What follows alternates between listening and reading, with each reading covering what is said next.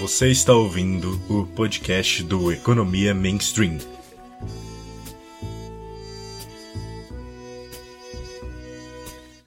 Olá, Homo Econômicos, caso você seja uma pessoa que falta alguns parafusos desse título da economia, ou então Olá, Homo Sapiens, caso você seja uma pessoa com sanidade. Meu nome é João Pedro Freitas, graduando em Economia pela Universidade de São Paulo, e você está ouvindo mais uma edição do podcast do Economia Mainstream, um podcast de divulgação científica numa internet lotada de baboseiras. Bom, lembrando sempre para vocês nos acompanharem além daqui no podcast, acompanharem nas redes sociais também, Instagram, Facebook, Twitter, nosso site e, por favor, se você tiver condições, nos apoiar no nosso Apoia-se. Ou então doar diretamente pelo Pix em economiamainstream.gmail.com. É muito importante ter o apoio de vocês. É, é um projeto completamente de caráter voluntário e qualquer ajuda é muito bem-vinda.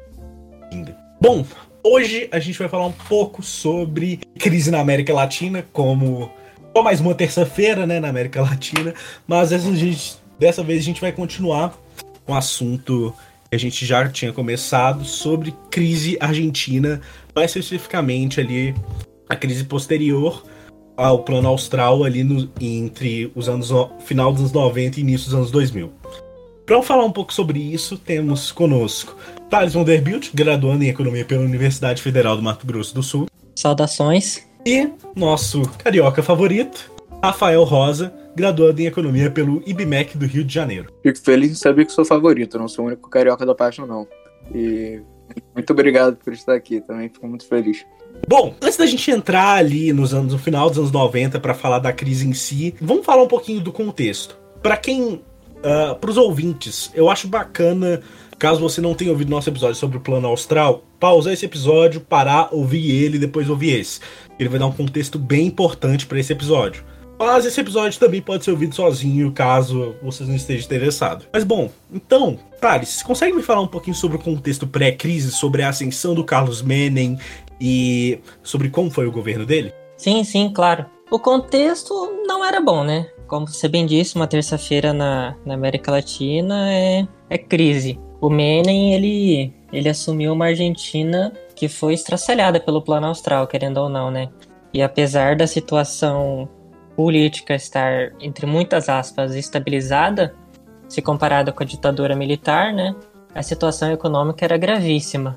O Menem enfrentou diversos problemas, né, quando ele assumiu. E por isso ele teve de lotear o governo dele logo no começo. A Argentina era pressionada pelas elites econômicas, os grandes empresários e tudo mais, e as elites políticas também do país, e com elites políticas lês militares. O Menem tratou de nomear ministros e, e lotear cargos para esses conservadores e para certos militares, para compor, compor o governo e tudo mais. Além disso, para os militares, ele ainda deu uma regalia maior. Ele concedeu concedeu não, ele distribuiu perdões militares aos homens que espalharam um, um, o terror durante a ditadura militar argentina. No, no episódio 7, né, sobre o plano astral, a gente falou um pouco sobre esse terror de, de tortura, perseguição na, na rua e morte e, e tudo mais. O que o Menem fez foi dar perdão para esse tipo de pessoa, como uma forma de conciliar os militares. Essa conciliação teve um custo, quer dizer, ele deu com uma mão e tirou com a outra. Ele tirou a conscrição militar né, da, da Argentina, fazendo com que o exército perdesse uma, uma grande força ali entre o o povo de baixa renda, né? Porque se, se as pessoas não são obrigadas a se alistarem, não tem como elas não tem um porquê delas se interessarem pelo exército. Para além disso, ele também diminuiu bastante o orçamento militar e também trocou o, o chefe das Forças Armadas para um general, no caso um tenente-general, né, no sistema militar argentino, que era totalmente avesso à ditadura e um ávido defensor da, da democracia. Então foi mais ou menos isso, né? Foi um. Ele teve que rebolar para manter o governo. Bom, então, aí nesse início de governo, o Menem basicamente falou, ah, falou, olhou para os militares, falou, ok, estão perdoados, mas garantiu que eles não tivessem mais tanto poder ao ponto de conseguirem realizar as merdas que eles fizeram ao longo da ditadura. É isso? Exatamente, né? Ele meio que deu um perdão, né? A grosso modo aqui, ele perdoou as cagadas militares, mas tratou de se certificar que elas nunca mais aconteceriam. E ele conseguiu. Até hoje aí a gente não, não tem mais resquício de desse tipo de, de influência na Argentina.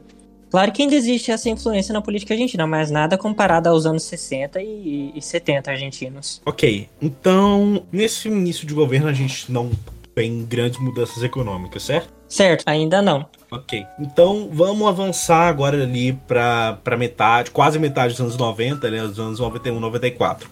O que constituiu esse período do governo Menem?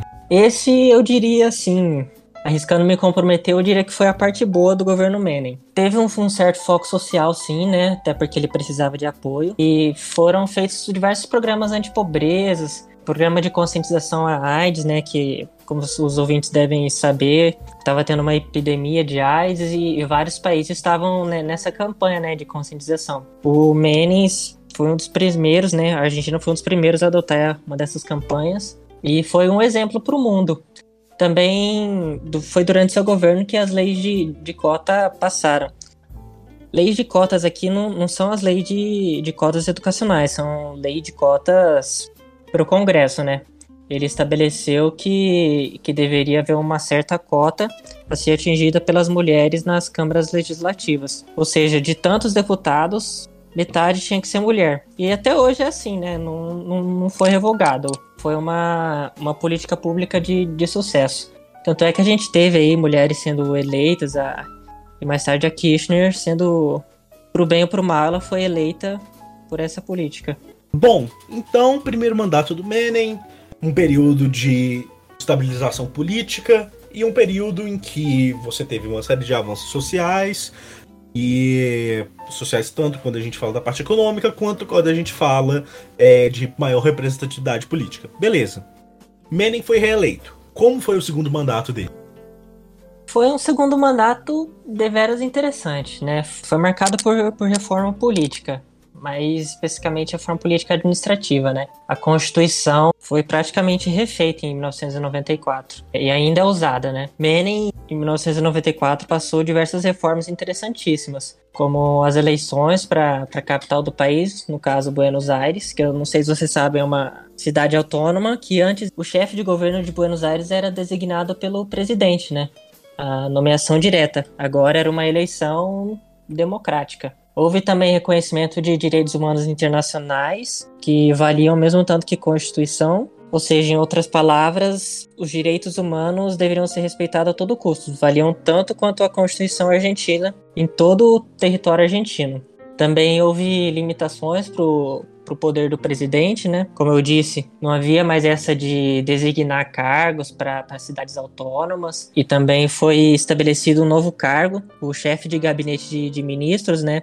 Mas como uma forma de, de, limitar o presidencialismo populista, que, que na minha opinião acabou não dando muito certo, né? Mas isso é um tema para outro podcast. Também com o Menem, em 1994, veio lá a cidade do, do Estado, né? Porque um fato curioso da história argentina é que até 1994 os presidentes deveriam, por lei, serem católicos apostólicos romanos, né? E com o Menem isso mudou. Ele foi o primeiro presidente assumidamente não católico em que a Argentina perdeu o controle. A renúncia do presidente Fernando de la Rua é dada como certa. Os confrontos já deixaram 18 mortos. O ex-ministro Cavallo é proibido de deixar o país. O povo na rua desafia o estado de sítio. Na madrugada de Buenos Aires, uma multidão põe fogo no Ministério da Economia e os protestos chegam à sede do governo. Então, mandato do Menem, segundo mandato marcado por reformas políticas, por reformas constitucionais, reconhecimento de direitos humanos, enfim, uma série de questões extremamente relevantes. Mas em termos de política econômica, Rafael, o que, que o segundo mandato do Menem trouxe para a Argentina? Pois é, a Argentina é uma zona. Hoje a Argentina é uma bagunça. De todos os ângulos econômicos possíveis, é uma bagunça. Se decidimos todos aqui fazer um trabalho de pesquisa, isolando variáveis, utilizando grupo de controle e tudo, acho pouco provável que nós encontremos muitas economias mais desorganizadas. O comparativo do Solar, que é um jornalista argentino, acho muito apropriado, segundo o qual para a China, toda crise implica uma oportunidade, para a Argentina, toda oportunidade é uma crise. Mas a gente sempre foi assim.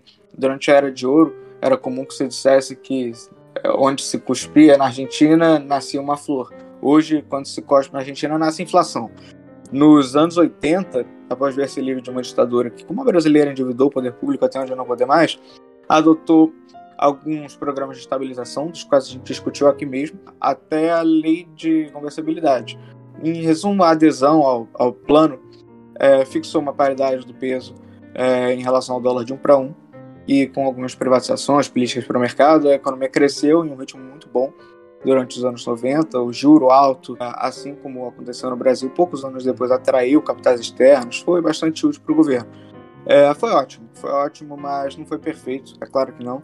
Os anseios da sociedade continuavam se caber dentro do orçamento público, que excedia os limites recomendados pela comunidade internacional, do desrespeito aos limites que o caráter essencialmente finito das receitas tributárias limpam o governo foi acumulando uma dívida que anos mais tarde parece ser cobrado seu preço de maneira é, dura e mais dura do que se imaginava, pois é, aconteceram várias crises em sucessão, é, notadamente a, a, a, da Ásia em 1997, sobretudo a da Rússia em 1998, a partir de quando é, o caldo começou a engrossar um pouco para a Argentina.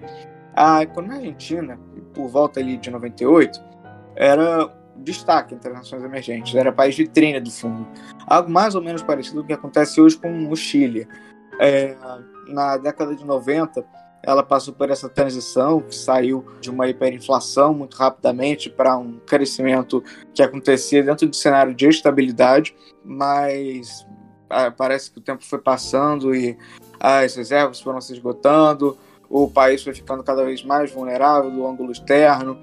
O país colocou uma armadilha é, cambial, é, mas o PIB, por, por estar crescendo, as pessoas parece que não, não, não sentiam muito. Isso acontece muito frequentemente, né? Quando uma turbina acaba funcionando muito bem, a gente não sente tanto a outra que está sem funcionar direito. A gente vai falar do, do De La Rua, a gente vai é, conversar um pouco sobre as razões pelas quais a coisa passou a não dar mais tão certo quanto vinha funcionando no começo, mas é o que o Potales disse. Naquela fase inicial ali do plano, a coisa deu certo, foi, foi, foi bacana, não, não, não foi um desastre, muito longe disso. Talvez o problema tenha sido um pouco de dose, tão importante quanto quanto à política a ser adotada é a dose. Essa frase não é minha, é de uma pessoa muito mais elevada do que eu, que é o Fernando Henrique Cardoso.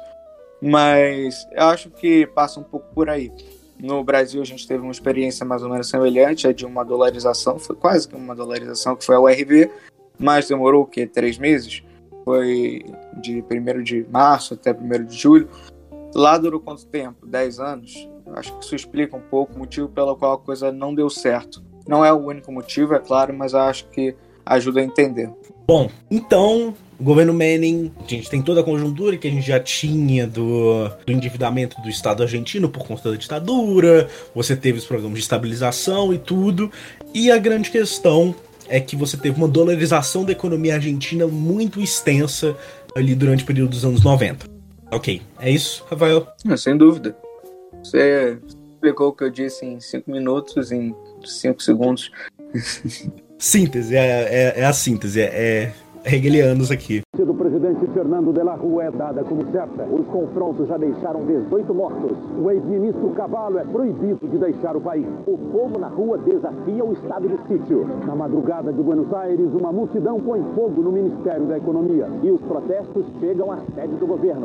Ah, bom, então, agora, Thales, a gente terminou o governo Menem, os oito anos do governo Menem, e a gente tem uma nova figura aparecendo agora, Fernando de la Rua. Tem como você me falar um pouquinho sobre a ascensão e a eleição do Fernando? Então, João, a ascensão do Fernando vai nessa linha aí que o, que o Rafael bem explicou, né?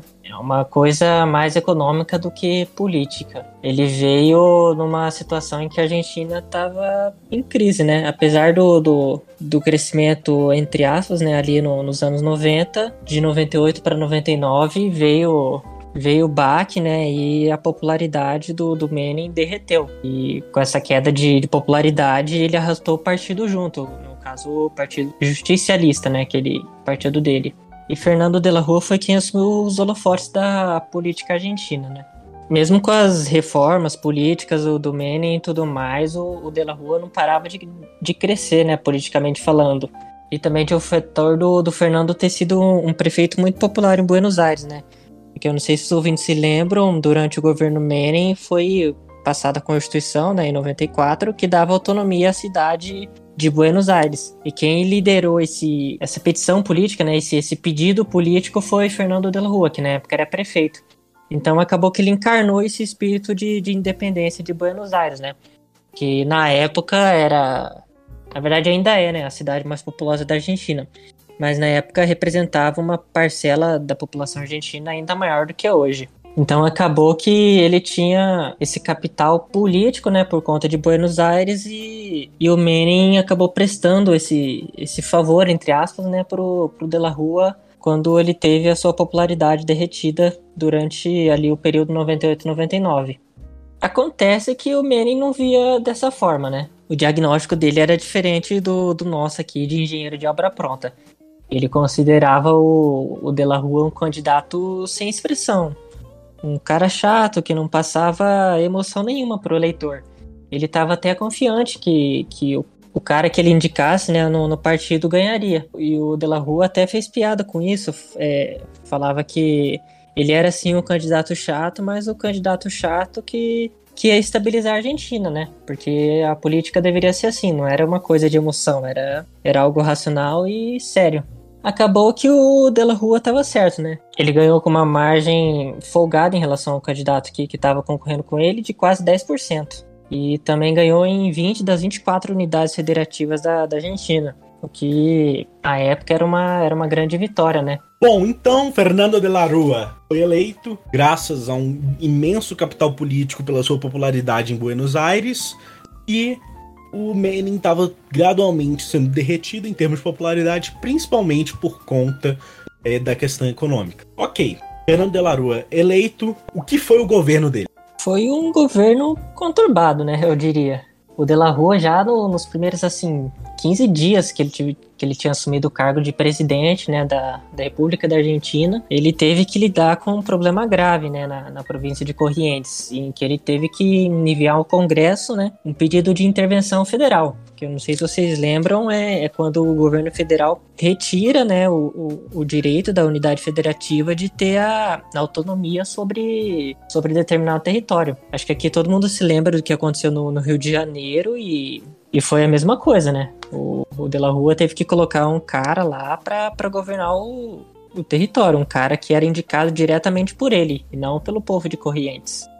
Isso em 99, né? No finalzinho de 99, quando ele assumiu, dezembro de 1999. Como ele precisava resolver, né, esse, esse problema da Argentina de forma rápida, ele encarnou o governo ideal, né? Que é aquele governo reformista, né? Que, que vai resolver tudo em um mandato só e, e não sei que lá, vai a famosa bala de prata. Então, o período de governo de Della Rua foi marcado por sucessivas reformas fracassadas, né? Havia crises internas dentro do, do governo dele, crises assim de alta cúpula, onde ministros se desentendiam em público mesmo, brigavam. E talvez o caso mais famoso seja o caso do, do ministro da Educação com o ministro da, da Economia, né? Onde o ministro da Economia estava numa gravação, né, anunciando que haveria uma, um corte, né, de educação, porque a Argentina estava tava tendo problemas fiscais, e o ministro da Educação estava na sala. Só que quando o ministro da Economia anunciou esse corte, o ministro da Educação simplesmente surtou. Ele saiu da sala, escreveu uma carta de demissão e foi direto para Casa Rosada, e ali mesmo ele se demitiu. Isso saiu nos jornais argentinos, foi um, foi um escândalo. Acho que isso expressa bem o que, o que é a política argentina, que como o Rafael bem falou, é uma completa bagunça, né? A gente vê que havia ali um total desentendimento entre ministros e isso perdurou durante todo o governo de La Rua. Na política externa, de La Rua ele manteve uma certa política conservadora, né, entre aspas. Ele foi tranquilo. Ele manteve boas relações com seus pares, ele abraçou o Mercosul, né, que era a integração regional latino-americana, se aproximou dos Estados Unidos, mas como nem tudo são flores na história da Argentina, houve também um desentendimento com o Reino Unido. Ainda a questão das Malvinas voltava a assombrar o povo argentino. Houve ali um desentendimento entre o ministro das Relações Exteriores da Argentina com o ministro britânico, mas isso acabou sendo relegado a segundo plano, porque, como o Rafael disse, a economia estava em crise e as Malvinas eram um assunto meio frio, um assunto meio secundário. Então, a gente teve um início de governo de Larua caótico, para dizer o mínimo, em se tratando de política interna, e um governo relativamente tranquilo é, em se tratando de política externa. Ok. Qual foi o estopim que acabou levando à crise dentro desse governo? Bom, haja visto que a gente tinha uma crise instaurada né, na alta cúpula argentina, isso acabou refletindo no, nas ruas, né? O próprio argentino passou a sentir isso. E a crise vinha se arrastando ali, né? Entre 2000 e 2001 e acabou que teve o seu ápice no último mês de 2001. Ali na segunda, na segunda quinzena de dezembro. Acho que a gente pode dizer aqui que o estopim desse, desse longo processo, né? De esquentamento político foi o Corralito, que nada mais era do que uma espécie de plano, né, entre aspas, né, é até um crime chamar isso de plano. O Corralito ele congelou os depósitos em contas correntes e poupanças em bancos privados e públicos. Também limitou a quantidade de saque possível semanal do povo argentino, ou seja, cada argentino só podia sacar tal quantidade semanalmente. Isso era para evitar que tivessem corridas bancárias e os bancos fossem em insolvência. Com isso, protestos e manifestações tomaram a Argentina. As pessoas se autoconvocavam mesmo, não havia uma, uma liderança, por assim dizer.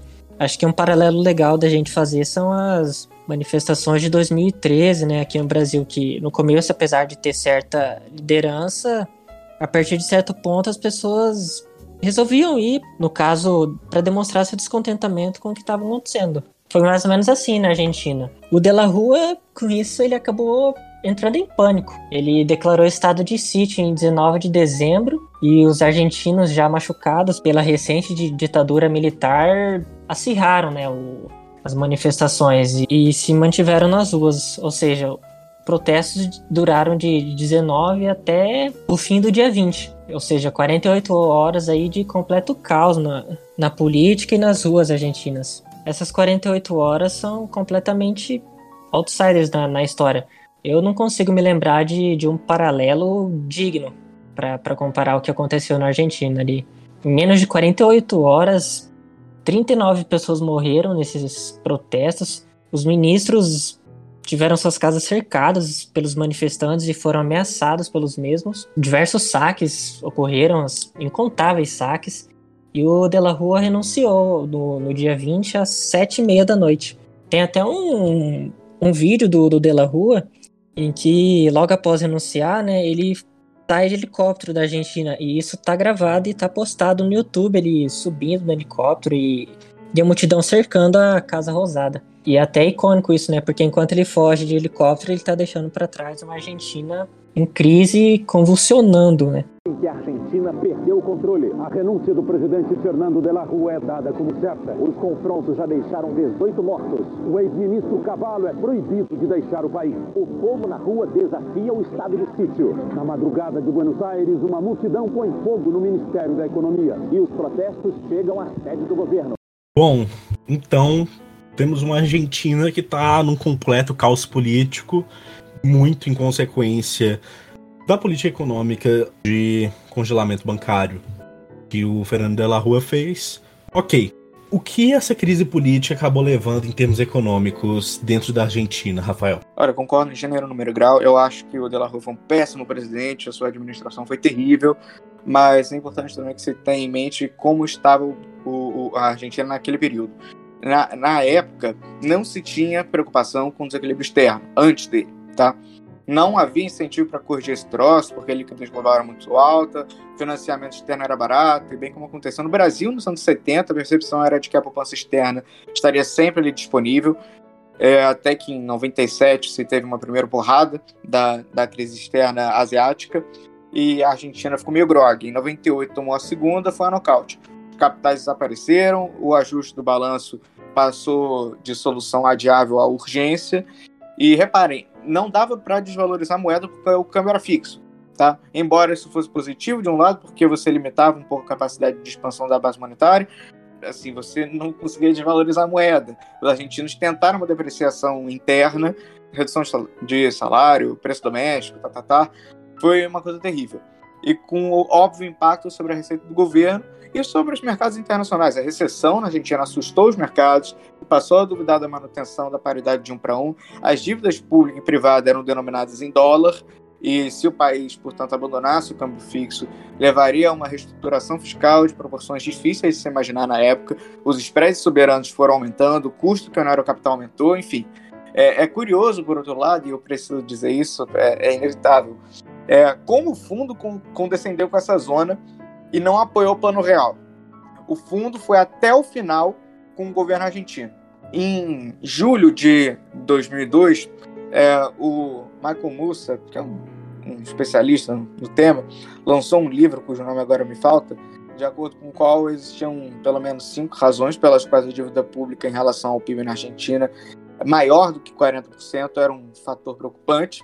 E ele fala ali sobre como não se tinha capacidade de aumentar significativamente a receita através de aumento de imposto, sobre a denominação em moeda estrangeira da dívida pública. Assim, o que não faltavam eram motivos. Déficit do governo, que, que era existente entre peso e dólar. Assim, eram muitas as razões que faziam dessa Argentina um país quase que ingovernável quando chegou ao De La Rua, que foi um péssimo presidente. A começar pela sua primeira decisão que foi o Corralito, congelamento de depósito é, necessário, limite semanal para retirada, tudo para evitar fuga de depósito, mas é, é um pouco aquela coisa, o, o capital externo não é exatamente como um passarinho que você coloca dentro de uma gaiola ele não foge. O capital externo é, ele vai sair, não, não existe muito para onde fugir. O país mergulhou numa crise muito profunda, é, sobretudo do ângulo político, né, que meio que inviabilizou o restante do mandato do De La Rua,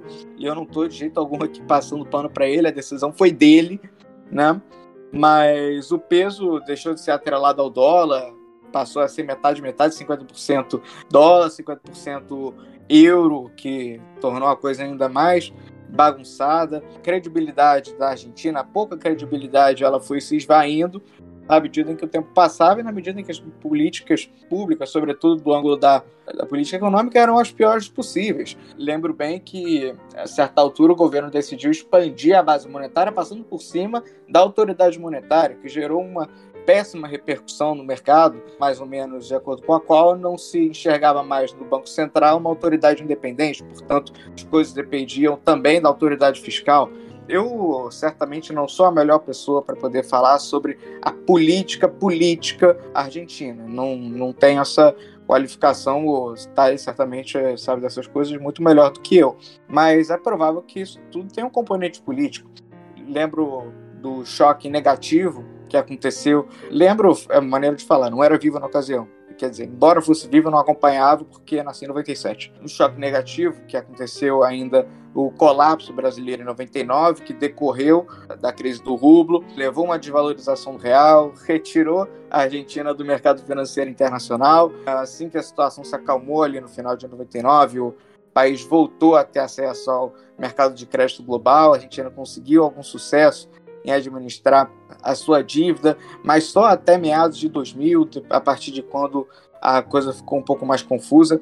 É, é difícil de explicar a Argentina a um, a um estrangeiro sem explicar o peronismo. Essa frase não é minha, embora eu esteja me apropriando do seu uso depois de tê-la ouvido da boca do, do campeonismo João Pedro. É, é assim, a, o peronismo ele, ele acha que tem um impacto muito grande sobre isso. Fosse outro governo, não peronista, é pouco provável que isso acontecesse. É muito pouco provável, porque é uma sucessão de erros e de maus diagnósticos a, respeito das razões que levaram a, Argentina a esse estado, que tornaram a, um problema é, mais ou menos fácil de se resolver em algo quase insolúvel.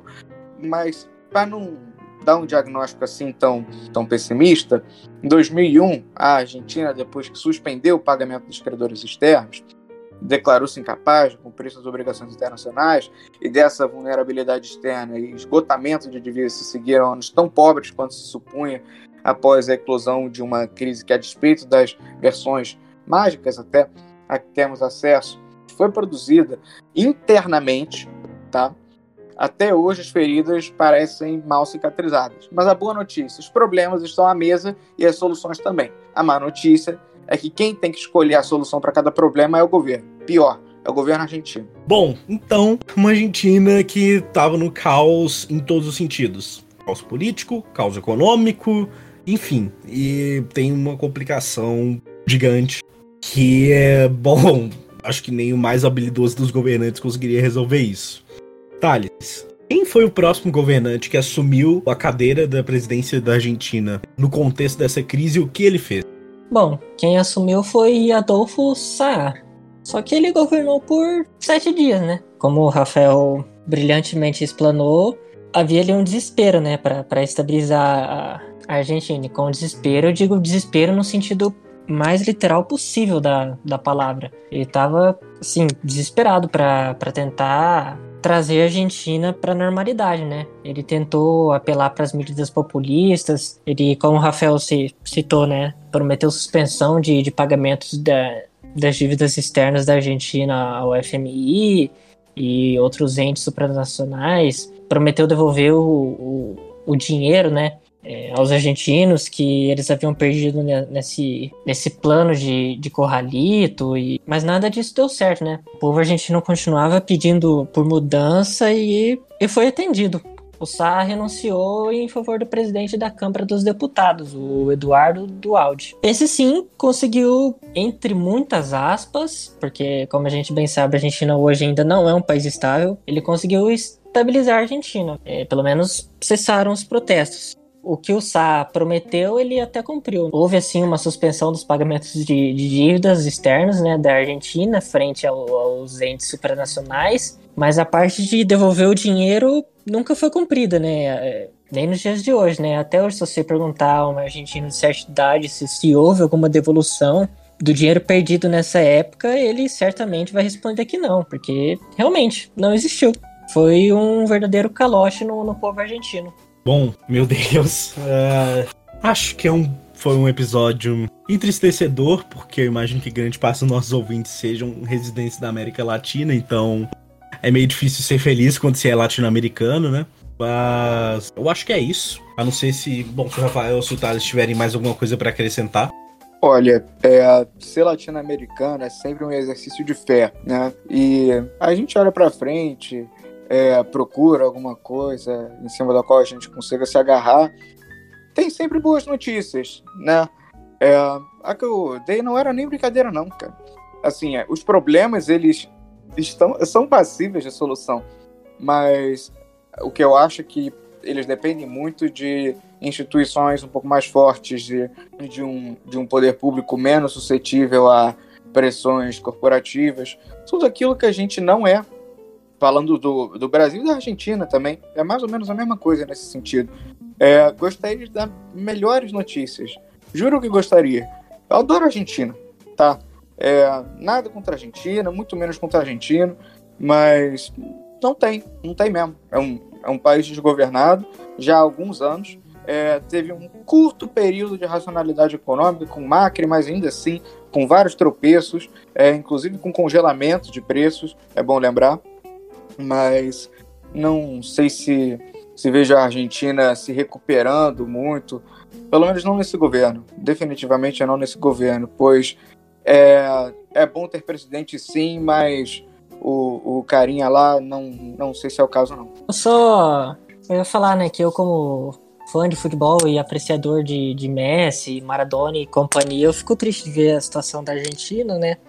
E olhando o contexto, histórico, né? Desde o plano austral e, e vindo em Menem e De La Rua, a gente vê que, que é um problema antigo, né? É um problema histórico, antigo, que, que, que vem se agravando. E como o Rafael bem disse, apesar de ter solução, os governantes parecem optar por não praticar a solução, né? Eles parecem preferir piorar a situação, que me causa enorme tristeza. Sim.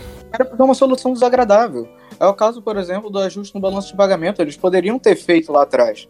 Eles definitivamente deveriam ter feito lá atrás e não fizeram. Por que razão? Porque é desagradável, você vai ter que desagradar, encher o saco alguém e tal, vai reclamar a respeito de alguma coisa que não funciona. É, é assim mesmo, cara. É assim, go governar não é não é agradar todo mundo, não. É, é, é receber porrada, encheção de saco e falar, não, vai ter que ser desse jeito, porque senão lá na frente isso vai cobrar um preço. E cobrou, e vem cobrando da Argentina. Isso é uma puta de uma ferida aberta se você cutuca, todo argentino reclama.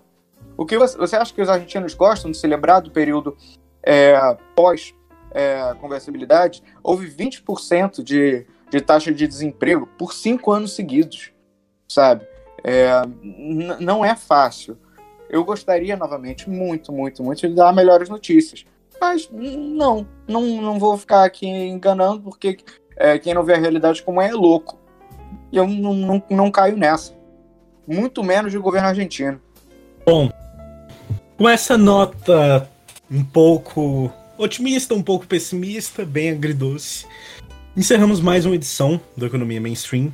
Muito obrigado a você, ouvinte, que ouviu esse podcast até aqui.